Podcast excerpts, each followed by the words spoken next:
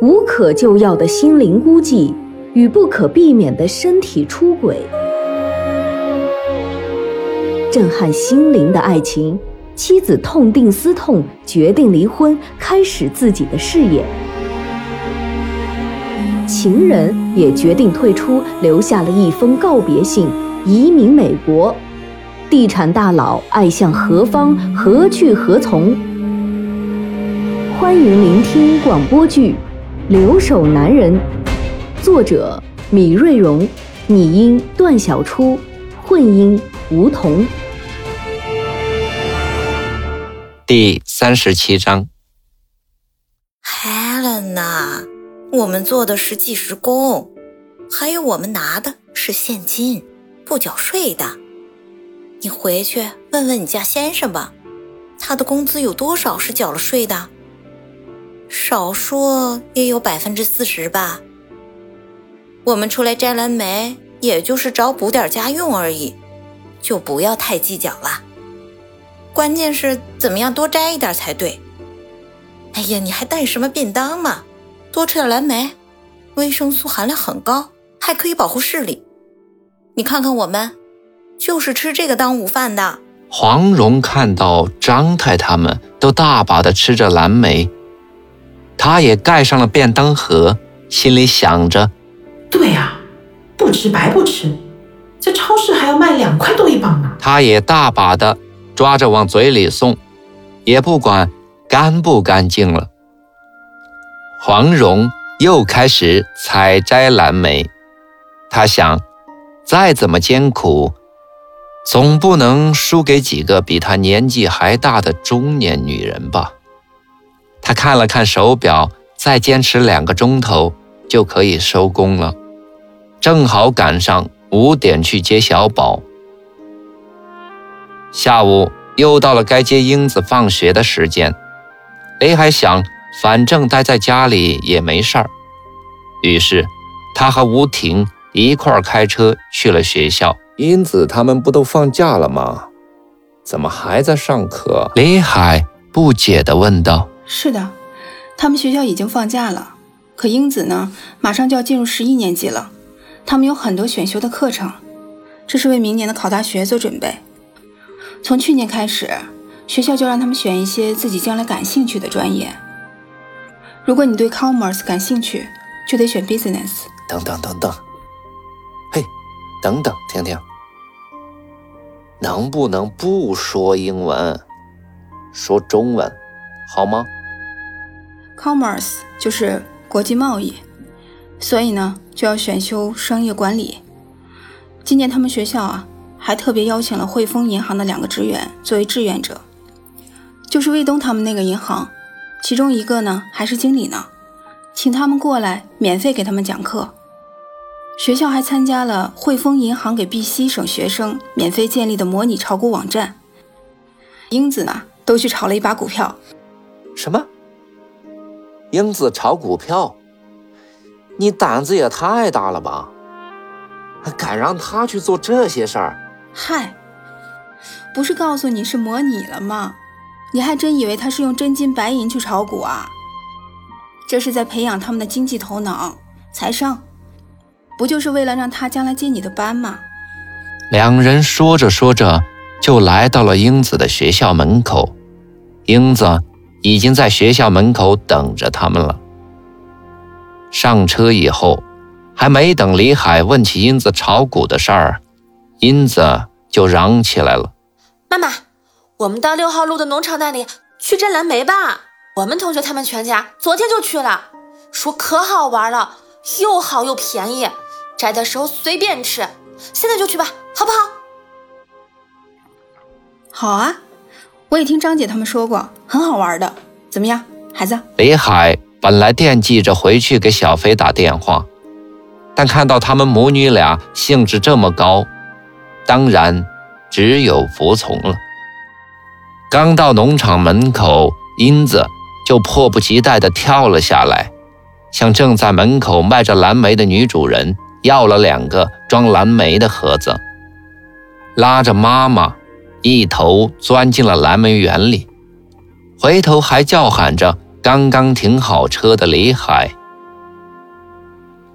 此时的黄蓉正准备收工结账，去接小宝放学，突然听到熟悉的四川话声音，随着声音看过去，哟，居然是吴婷他们一家。黄蓉当时就傻眼了，世上竟有如此巧合的事情。她恨不得钻进地缝里，但钻地缝显然是没有可能的。她不假思索的马上钻进蓝莓丛里，接着把帽檐拉下，旁人完全看不清藏在茶色胶片后面的脸，像是变成了一个变形金刚似的。哎，Helen，你怎么又回来了？你不是要接孩子吗？张太不解地问他。嗨，我再加一会儿，不急，我忘了小宝下午还有一个活动要参加。黄蓉一边压低嗓子跟张太说，一边埋下头继续的摘着蓝莓。不远处传来吴婷和英子的说笑声，李海则坐在停车场边上的树下看着他们。黄蓉知道自己是走不了了，好在幼儿园有老师。就只有晚一点了。黄蓉安慰着自己，她计算着再有多久，吴婷就扛不住这烈日的烘烤。一个小时过去了，英子一点没有停手的意思，倒是李海扛不住了，他急着回去给小飞打电话，于是对着只看得见吴婷和英子人头的树丛大叫起来：“婷婷！”差不多了吧，你别把自己晒伤了，到时候买蓝莓的钱没有节约到，还要花几百块去美容。嘿，快，英子，回来了。这话起到了作用。当吴婷和英子各端着一大盒子蓝莓出来时，把李海吓了一跳。英子咧着的嘴。露出黑紫色的牙齿、舌头和嘴唇，乍一看还真有点吓人。英子不解地看着爸爸的表情，再一看妈妈的嘴，同样是黑紫色的，一家人大笑起来。就在开车离去的时候。吴婷一眼就看到农场停车场里边停着的一辆车，很像是黄蓉的。嘿，这车像是黄蓉的呢。他也在这里摘草莓？不会吧？你们在采蓝莓的时候，我一直都坐在那里，也没有见到有车进来过。你可能看错了。走吧，回家了，我肚子都饿了。哎呀，我开车，你指路。直走的英文怎么说呢？啊，啊啊，对，狗吃水，对吗？李海调侃着问吴婷：“The traffic lights are left。” What？李海一听到英语，脑袋便轰的一声，一脚刹车踩了下去。哎呀，爸，你考驾照时学的英语都忘了，亏得你还请人教那么久，都把它还给老师了吧？这是让你在前面的红绿灯左拐。英子大声地教育着爸爸，吴婷在一旁坐着偷笑。哎，对，我还记得，turn left，turn right。哎，为了记住这两个左拐右拐的，简直是通宵苦读啊，比当年高考还辛苦。哎，英子，你爸这叫对英语有听力障碍。只要人家给我讲英语，我的听力系统呢是首先关闭，然后啊脑子一片空白，我就什么都不知道了。你看，你爸这辈子啊是和英语无缘喽。听到李海的一番陈述，全家人开心的大笑起来。回家的路上充满了笑声，远远的。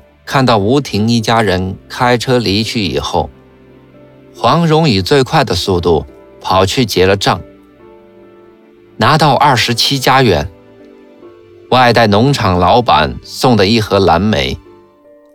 黄蓉把钱小心翼翼地放在钱包里。热得满头大汗的黄蓉到洗手间去洗了一把脸，看到镜子里面的自己，不觉吓了一大跳，满脸晒得红的发黑，张开嘴，满嘴都是黑紫色，咧着嘴像个魔鬼一样。黄蓉自言自语地说：“哎呀，完了完了，怎么擦了那么多的防晒霜还是这样？”教室里。只有小宝一个人坐在那里，陪着他的老师，满脸不高兴地问黄蓉：“为什么这么晚才来？”